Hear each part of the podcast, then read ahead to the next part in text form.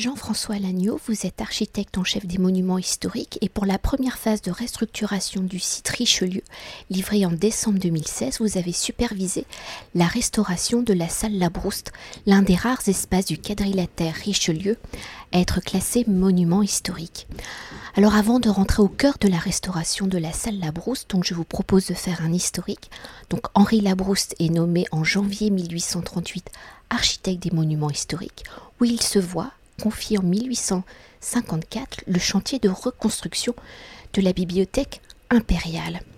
Alors en 1854, à quoi ressemble le quadrilatère Richelieu? Comment Henri Labrouste va-t-il configurer la bibliothèque donnant sur la rue de Richelieu?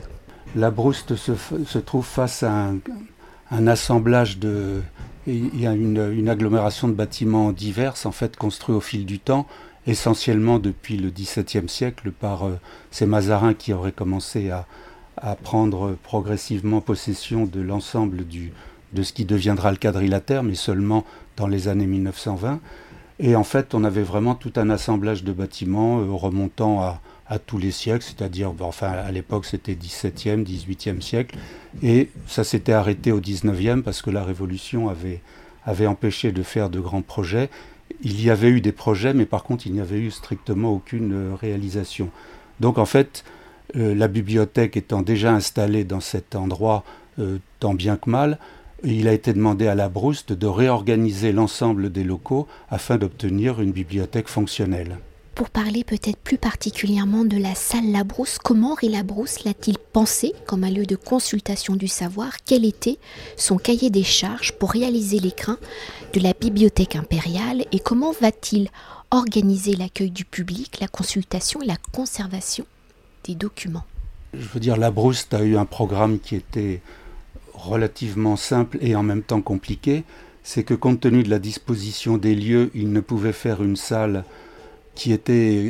c'est une salle qui n'avait pratiquement pas d'ouverture sur l'extérieur, contrairement à la bibliothèque Sainte-Geneviève qu'il venait de, réaliser. Donc il a été confronté à un problème de lumière, donc pour que le, soleil puisse venir jusqu'aux tables des lecteurs. Et avec une deuxième contrainte particulièrement difficile, c'est qu'il n'avait pas le droit d'utiliser d'éclairage au gaz. Je dirais qu'en règle générale, dans la Bibliothèque nationale, en tout cas le quadrilatère Richelieu, il y avait interdiction d'avoir des flammes nues. Autrement dit, il n'y avait pas de cheminée et naturellement, il n'y avait pas d'éclairage au gaz. Alors, contrairement d'ailleurs à la bibliothèque Sainte-Geneviève, où là, il y avait de, l'éclairage au gaz. Donc, euh, la Brouste a été confrontée à cette difficulté de faire pénétrer la lumière jusqu'aux tables des lecteurs. Et pour ça, en fait, il a, créé un éclairage génital. Et cette salle Labrouste est éclairée par, euh, ça doit être neuf, euh, neuf puits de lumière bah, qui étaient les seuls moyens d'apporter la lumière jusqu'au lecteur. Alors, pour faciliter ce, cette arrivée de la lumière, bah, il a utilisé en fait des techniques euh, assez, assez classiques, des, des techniques réverbérantes, c'est-à-dire qu'on trouve des, les coupoles qui sont en céramique, c'est-à-dire ça reflète bien la lumière. Il a mis des dorures, les dorures, les... alors il y a des dorures en feuilles d'aluminium et des dorures en, en feuilles d'or, mais c'est le terme, le terme est générique. Tout ça, simplement, c'est évidemment pour faire joli, mais je pense que la première euh, des raisons, c'était simplement de pouvoir conduire la lumière jusqu'aux tables de lecture. Et en fait, par ce moyen, il a à peu près réussi à faire une salle qui était très claire. On a pu le, constater et on l'a redécouvert euh, lorsque, au cours du chantier, c'est-à-dire au moment où on avait fini la restauration, c'est-à-dire le nettoyage de l'ensemble de la salle et où on a enlevé toutes les bâches qui couvraient les puits de lumière. On n'avait pas encore l'éclairage électrique et on s'est rendu compte qu'on y voyait pratiquement comme en plein jour. C'était pratiquement comme une, grande cour couverte. Alors ça, c'était sa, première, euh, sa première difficulté. La deuxième difficulté, ben, en fait, c'est ce à quoi un architecte s'affronte en, permanence, c'est de répondre au confort des utilisateurs. Alors le confort des utilisateurs, il faut bien voir que le, que le, confort, en fait, c'était une grande salle, mais une grande salle, c'est toujours très difficile à chauffer. Donc il avait prévu évidemment différents modes de chauffage par calorifère et autres, mais on sait bien que dans ces grands volumes, la chaleur monte et qu'en fait, il fait froid en bas et chaud en haut, ce qui est très désagréable pour les, pour les lecteurs, pour les utilisateurs. Donc en fait, il avait trouvé une astuce très simple, c'est que sous tables de lecture, il avait prévu des tuyaux de chauffage sur des repose-pieds pour des tuyaux de chauffage. Ce qui fait que, ma foi, vous savez bien que quand on, reste assis dans le froid, on a deux endroits où on a froid. On a le, le séant et ensuite les pieds. Donc il n'avait pas réussi à mettre des, chaises électriques ou autres, mais par contre il avait réussi à faire ce, ce système de chauffe-pied aussi bien pour les lecteurs assis que pour les lecteurs debout, parce qu'il y a toute une partie des tables qui sont destinées à, la lecture debout. Et en fait, simplement, au niveau du sol, au lieu du, dallage ou du parquet, à ces endroits-là, bah, il avait prévu des plaques chauffantes sous lesquelles euh, circulait de, l'eau chaude. Bon, il y avait des tas, d'autres petites astuces, des, crochets pour, euh, bah, pour mettre les, tout ce qu'on peut avoir comme manteau, comme sac ou autre. Et puis, euh, qu'est-ce qu'il avait donc encore prévu? Enfin, tout était fait vraiment pour, que le, pour le confort des utilisateurs.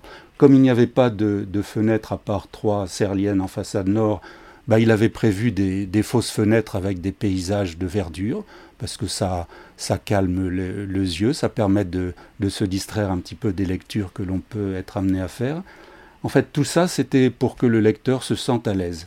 Alors, ce qu'il faut bien voir aussi, c'est que le fonctionnement de cette euh, bibliothèque était très différent de, celui qui est maintenant, et ça a d'ailleurs été une de nos difficultés, c'est que dans son programme, l'ensemble de la bibliothèque se divisait en trois il y avait, euh, j'avoue que je serais amené à utiliser un, vocabulaire religieux, il y avait d'abord la grande nef où se trouvaient les, les fidèles, autrement dit les lecteurs, et ils, restaient dans cette nef. Ensuite, il y avait ce qu'on pourrait appeler un plateau liturgique qui était séparé de la nef par, euh, alors on peut appeler ça soit une table de communion, soit un jubé, soit une iconostase ou autre, selon les, références qu'on le peut avoir, qui était vraiment strictement réservé aux conservateurs et c'est là qu'on allait quémander les livres pour qu'on puisse vous les apporter.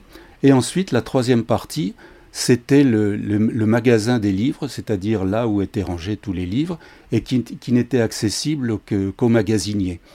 Et en fait, le conservateur passait la commande au magasinier qui allait chercher les livres et qui ensuite les apportait au conservateur qui lui-même les donnait au lecteur. Donc c'était un fonctionnement qui était très, euh, très précis, qui était d'ailleurs le fonctionnement euh, traditionnel des bibliothèques euh, jusqu'à relativement peu de temps. Alors quand même, pour revenir à votre mission, en 2010, au moment du début des travaux de la rénovation du site Richelieu, quel est le constat d'état de la salle La Brouste?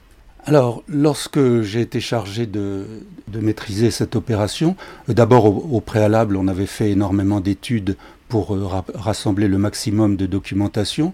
Et heureusement, par définition, la Bibliothèque nationale conserve bien tous les documents qui sont en sa possession. Donc on a pu récupérer pratiquement tous les documents de travail de la Brousse, ce qui nous a évidemment beaucoup, euh, beaucoup aidé.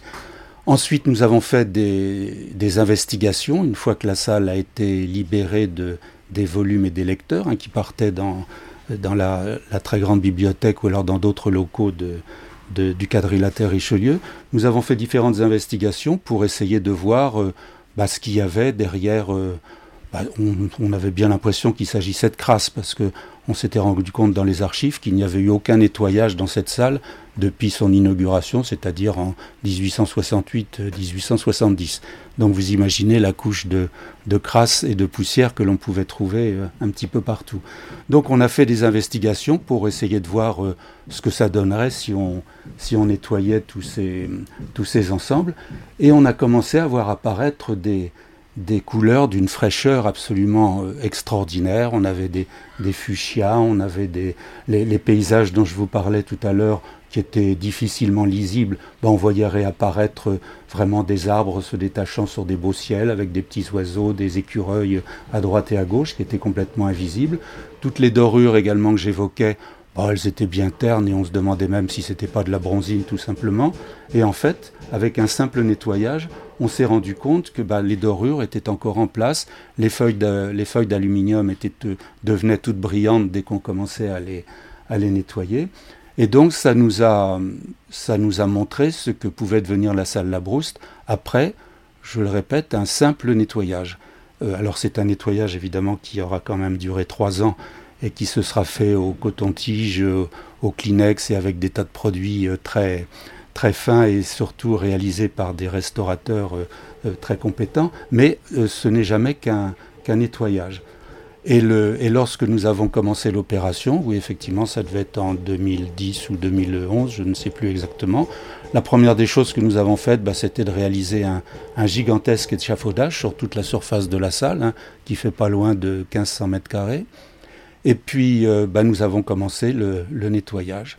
Et là vraiment, au fur et à mesure que ce nettoyage se réalisait, bah, nous avons vu réapparaître la couleur d'origine de cette salle, parce que je, tiens à chaque fois à bien le préciser, il ne s'agit pas d'une remise en peinture de la salle, il s'agit simplement de la couleur d'origine de la brousse, à part euh, peut-être une cinquantaine de mètres carrés, parce qu'il y avait une fuite d'eau où là on été obligé de repeindre, mais toutes les couleurs que l'on voit actuellement dans la salle Labrouste, ce sont les couleurs de, de Labrouste lui-même. Donc on n'a pas eu ce souci que l'on a quelquefois d'essayer de retrouver la couleur qu'avait voulu l'architecte à l'origine ou autre. Là, il a suffi de, de nettoyer et on a retrouvé cette couleur. Et alors, je ne au fur et à mesure, on avait beau savoir qu'on allait retrouver euh, des dorures, des couleurs très vives et autres, on a été vraiment, on ne peut plus surpris, et j'avoue que je le suis encore euh, maintenant quand euh, je vais dans cette salle, devant la luminosité de, l'ensemble de la salle, ce qui s'explique encore une fois par la nécessité de, conduire le moindre rayon de soleil jusqu'aux tables des lecteurs. Et peut-être, vous l'avez évoqué précédemment, mais pour revenir sur les archives, les documents laissés par Ray Labrouste, comment vous ont-ils... Enfin, vous venez de l'évoquer, c'était plus un nettoyage qu'une véritable restauration, mais comment quand même vous ont-ils guidé dans cette restauration? Tous les documents de la Brouste, en fait, nous ont aidés simplement parce qu'ils nous ont confirmé que ce que l'on voyait était vraiment les éléments d'origine, les calorifères que j'évoquais, les tables ou autres, euh, sur certains endroits, on se demandait si ça n'avait pas été repris par un des nombreux successeurs de la Brouste, mais on a pu vérifier que l'ensemble était bien euh, réalisé conformément au dessin de la Brouste. Donc en fait, ça nous a pas aidé, entre guillemets, à, à restaurer, puisqu'encore une fois, nous n'avons pas restauré. Si ça nous a aidé dans une chose, c'est que les, nous avons quelques difficultés, et ça je vais parler plutôt de, des aménagements intérieurs de, de cette salle. Nous avons eu des difficultés, évidemment, à mettre en place à l'intérieur de cette, euh, de cette salle, donc avait, enfin qui était virtuellement nettoyée, bah pour l'adapter au nouveau programme qui était demandé par la Bibliothèque nationale et l'Institut national d'histoire de l'art, puisque c'est elle maintenant qui en est le, gestionnaire. Euh, c'était de, de l'adapter, bah, je dirais, aux, techniques, aux contraintes, euh, aux contraintes actuelles. Alors c'est aussi bien des contraintes de sécurité, des contraintes de confort, des contraintes normatives, en gros. Et, en fait, là, le dessin de la brousse nous a aidés parce que, évidemment, au fil du temps, depuis les années 1868, comme dans tout ce type, euh, c'est normal dans ce type de bâtiment, on finit par trouver qu'il est trop petit. Donc on rajoute du mobilier, on rajoute des tables, etc. pour le densifier au maximum. Et là, ça, on a eu les, les pompiers étaient très inquiets parce que c'est une structure métallique. Or, le, métal est un matériau qui résiste très mal euh, aux élévations de chaleur. Et en fait, euh, ils étaient très inquiets devant le, nombre de mobilier qu'il y avait dans cette, salle. Et tout simplement, en comparant les, plans de la brouste d'origine et le plan euh, bah, de la salle telle qu'elle était, on s'est rendu compte justement que des tas de meubles, alors pour ranger des étagères, des tables, etc., avaient été rajoutés. Et en fait, simplement en enlevant tout ce, tout ce matériau combustible par définition, nous avons retrouvé vraiment les dispositions de la brousse et en même temps, nous avons satisfait aux exigences euh, des pompiers. Euh, je dirais que c'est un, des, un des points où vraiment euh, on a été content de l'intervention des pompiers puisqu'ils nous ont permis de, de retrouver le, les dispositions anciennes, alors qu'évidemment l'utilisateur, lui, voulait, bah, comme ses prédécesseurs, avoir le maximum de meubles de rangement, de tables de lecture et autres. Autrement, pour l'utilisation et le, réaménagement de, ce, de cette salle, alors il y a eu une grosse, euh, modification. Je vous parlais des, contraintes, euh, d'abord des contraintes de confort ou autres. Là, ça s'est passé sans trop de difficultés parce que la Brouste, je le disais tout à l'heure, avait, vraiment euh, déjà essayé de penser au mieux au, confort des, lecteurs. Et en fait, simplement, on a, on a changé les fluides. Au lieu d'avoir du chauffage au charbon, maintenant on a du chauffage urbain ou autre. Mais le principe est le même. On a de l'air chaud et de l'eau chaude. Donc ça, ça n'a pas beaucoup changé par rapport à, ce qu'avait prévu la Brouste. Non, ce qui a, ce qui a beaucoup changé, c'est le mode de fonctionnement de cette salle. c'est que à l'origine, je vous le disais, que la, salle était divisée en trois parties très, très strictement euh, fermées et cloisonnées, alors que maintenant, le nouveau mode de fonctionnement de cette salle de lecture est que les lecteurs vont chercher eux-mêmes les livres dans le, magasin, de, livres. Donc il a fallu absolument euh, percer, ouvrir ce, ce, jubé dont je parlais tout à l'heure, et permettre également l'accessibilité aux au magasins de livres, alors qu'autrefois c'était vraiment le, le saint des saints, euh, bien fermé par des rideaux, une véritable iconostase. Donc ça, ça a été une grosse modification, non seulement pour le fonctionnement, mais également pour euh, l'application d'une euh, norme qui est, qui est très contraignante, mais qui est, je pense, très nécessaire pour nous tous.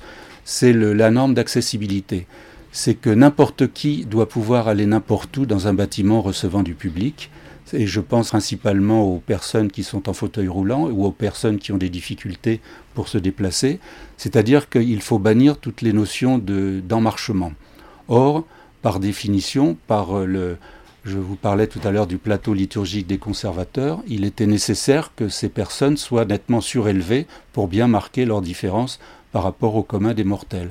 Donc il a fallu trouver un système de, de rampe qui vient un petit peu nuire à la présentation de la brouste, mais pour que l'édifice puisse toujours fonctionner et que les, lecteurs euh, en fauteuil roulant puissent accéder librement à toutes les parties du magasin de, livres. Donc ça, c'est la grosse, euh, la grosse modification qui a été faite, parce qu'autrement, toutes les autres modifications techniques euh, c'est bon, il y a l'informatique, je veux dire, tout ça, ce sont des fils que l'on a réussi à, dissimuler.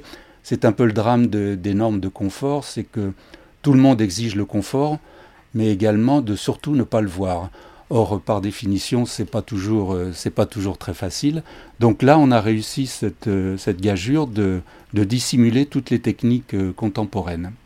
Et euh, peut-être pour revenir euh, sur l'envergure de la salle Labrouste, donc qui était construite dans divers matériaux. Donc on l'a évoqué, hein, sa structure en fer, son habillage en bois, en céramique euh, et avec des tableaux.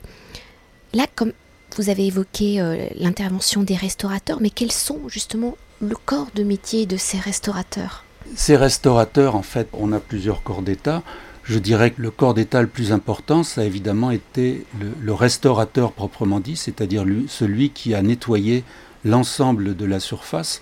C'est une, je vous disais qu'au sol, on a dans les 1500 mètres carrés, donc en développement, on doit être à peu près proche des 2000 mètres carrés de, surface à nettoyer.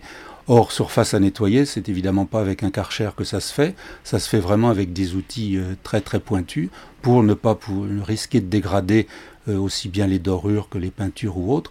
Donc ça, ça a été le, corps d'État qui a, dominé l'ensemble. C'était l'atelier Mériguet-Carrère, qui est un restaurateur euh, réputé sur la place de Paris, et qui avait eu ce marché. Ensuite, on a eu le, menuisier, parce que le menuisier, vous le disiez tout à l'heure, euh, on, a beaucoup de, mobilier en bois, et le parquet. Donc il a fallu que ce menuisier refasse complètement le parquet parce qu'il était complètement, euh, écrasé, parce que au bout de 150 ans de piétinement, il, n'en pouvait plus. Donc il a refait complètement le parquet, mais exactement avec le même, euh, dessin. C'est un parquet à, chevron, un parquet au point de Hongrie. Et également, il a restauré toutes les, toutes les tables. Toutes les tables, euh, bah, il y avait deux types de, de restauration. C'est que il y a quand même eu de l'entretien. Ce sont des tables qui ont été cirées euh, pendant 150 ans. Seulement, une, quand on cire un meuble, bah, ma foi, on se contente de rajouter une couche de cire sur les couches précédentes après les avoir quand même un petit peu. Euh, après y avoir passé le chiffon et les avoir un peu nettoyés. Mais ce qui fait qu'au bout d'un certain nombre de passages en cire, on ne voit plus du tout les moulures. Et donc, en fait, il faut enlever toute la, toute la cire pour pouvoir remettre une, une nouvelle couche. Également, les lecteurs, bah, ma foi, comme, toutes les, comme tous les mauvais élèves ou autres, ils aiment bien crayonner, ils aiment bien, et puis avec quelquefois des mines dures, je ne parle pas de vandalisme ou autre, parce qu'il y en a eu, il y a des lecteurs qui doivent, pour passer le temps, aiment bien faire des gravures ou autres. Donc ça, il a fallu absolument les, les poncer pour pouvoir les effacer euh, entièrement. Et puis, il a fallu refaire les, sous-mains. Alors les sous-mains qui, sans doute par raison d'économie, n'étaient pas en cuir, alors qu'habituellement c'est en, en cuir, c'est en basane. Euh, là, c'est simplement une peinture noire qui a été faite, une peinture noire laquée à plusieurs couches. et qui sera vraisemblablement à refaire alors tous les, je ne sais pas si c'est tous les 5 ans ou tous les 10 ans, parce que les lecteurs n'ont pas changé d'habitude. Je fais une petite réserve, c'est que maintenant, comme ils écrivent beaucoup moins et qu'ils tapent davantage euh, sur leur ordinateur, peut-être que ça, ça va les, conserver un peu plus longtemps que du temps de, de la brouste. Autrement, qu'est-ce que nous avons fait? Ben, Nous avons eu des, interventions de... Qu'est-ce qu'on a eu? On a eu un serrurier, évidemment, parce que il y a beaucoup d'éléments métalliques que tous les garde-corps qui se trouvaient autour de, autour de cette salle pour accéder euh, autrefois à certains livres, livres qui maintenant sont toujours accessibles, mais ont plutôt un rôle décoratif qu'autre chose parce que euh, pour des raisons de sécurité ou autres, il est difficile d'emmener des, alors pas les lecteurs bien sûr, mais d'emmener des magasiniers euh, sur des passerelles qui ne correspondent plus du tout aux, normes de sécurité actuelles. Donc en fait, ce sera plus des livres décoratifs à quelques exceptions près que des, livres euh, que l'on va chercher pour, euh, pour, les, pour les lire. Ensuite, on a refait la couverture, donc ça c'est un, couvreur traditionnel, enfin l'entreprise l'entreprise Ballas. Et puis on a eu également des interventions de maçons parce qu'on avait des, on avait des sols en pierre. Et curieusement, ça on l'a découvert euh, au moment du chantier parce que une grande partie de, des sols étaient recouverts par ce qu'on peut appeler des linos euh, pour, euh, bah, pour les protéger. Enfin, ça avait été mis au moment du déménagement et on n'avait pas pu voir comment étaient les sols en dessous. On s'est rendu compte qu'une grande partie des sols en, pierre que l'on que l'on pensait retrouver, en fait, était simplement en plâtre. C'est-à-dire que la brouste a utilisé le, plâtre. C'est un matériau maintenant qu'on méconnaît. Enfin, on connaît le plâtre pour faire du staff, pour faire des décorations intérieures. Mais le plâtre était un matériau euh, euh, tout à fait respectable, pérenne, enfin un matériau pérenne, je ne sais plus si ça se dit. Euh, pour, donc la preuve, on a fait des sols en plâtre qui imitaient parfaitement des dallages en pierre.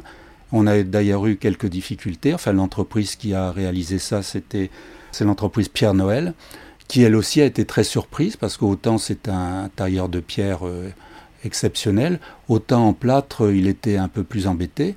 Et en fait, il a été obligé de faire venir des, des compagnons marocains, parce que c'est un pays où on manie encore très bien le plâtre, pour refaire les, les sols qui, euh, qui avaient été dégradés par le temps ou qui avaient été supprimés pour différentes, pour différentes raisons.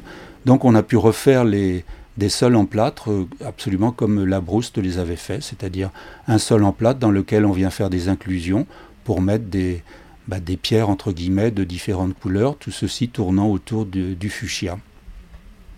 Et peut-être pour évoquer un autre aspect dans la restauration de la salle Labrousse, comment vous, l'architecte, prend-il en compte la conservation des collections qui y sont entreposées?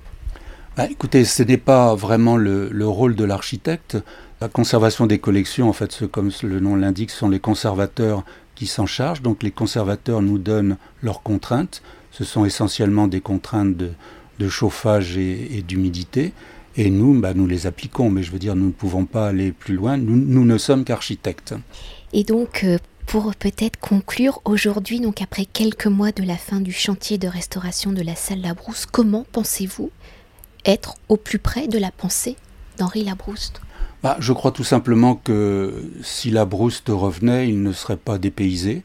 Ce qui le, ce qui changerait tout simplement, c'est que je vous disais qu'à l'époque de la Brouste, seul l'éclairage naturel existait. Alors l'éclairage électrique est arrivé en 1920 une première fois, où on le, voit bien sur, place parce que ce sont des, luminaires avec des opalines. Et euh, on a d'ailleurs eu des, difficultés à refaire les opalines qui manquaient, mais enfin ça y est, on, y est arrivé. Et comme en 1950, on trouvait que la lumière était quand même pas extraordinaire, il y a une deuxième campagne d'éclairage qui a été mise euh, sur les tables. Hein. On les reconnaît là encore. Ça a été alterné avec les opalines. Ce sont des abat-jours en cuivre. Et euh, donc la grosse différence, c'est que nous avons ajouté un éclairage bah, qui soit entre guillemets fonctionnel et de mise en valeur. Alors nous gardons toujours ces éclairages au niveau des tables de lecture, mais évidemment ils ne correspondent absolument plus aux exigences ergonomiques actuelles, puisque je n'ai pas le chiffre en tête, mais on est obligé d'avoir un certain nombre de luxe sur le plan de travail. Donc ce que l'on a fait, eh bien, on a, on a conservé les dispositions de la brouste avec des puits de lumière. Simplement, on a triché. on a mis des projecteurs assez puissants dans les puits de lumière, et en fait, on fait en sorte qu'il y ait du soleil euh, toute la journée, même tard le soir. Et je pense que ça serait la, grosse différence. Je vois le jour de l'inauguration, il était vers 9h ou 10h du soir, et on me demandait à peu près la même question que vous. Et j'ai simplement dit que la Brouste serait vraiment surpris de voir autant de monde dans cette salle à 10h du soir, puisque de son temps, c'était absolument impossible. Merci beaucoup.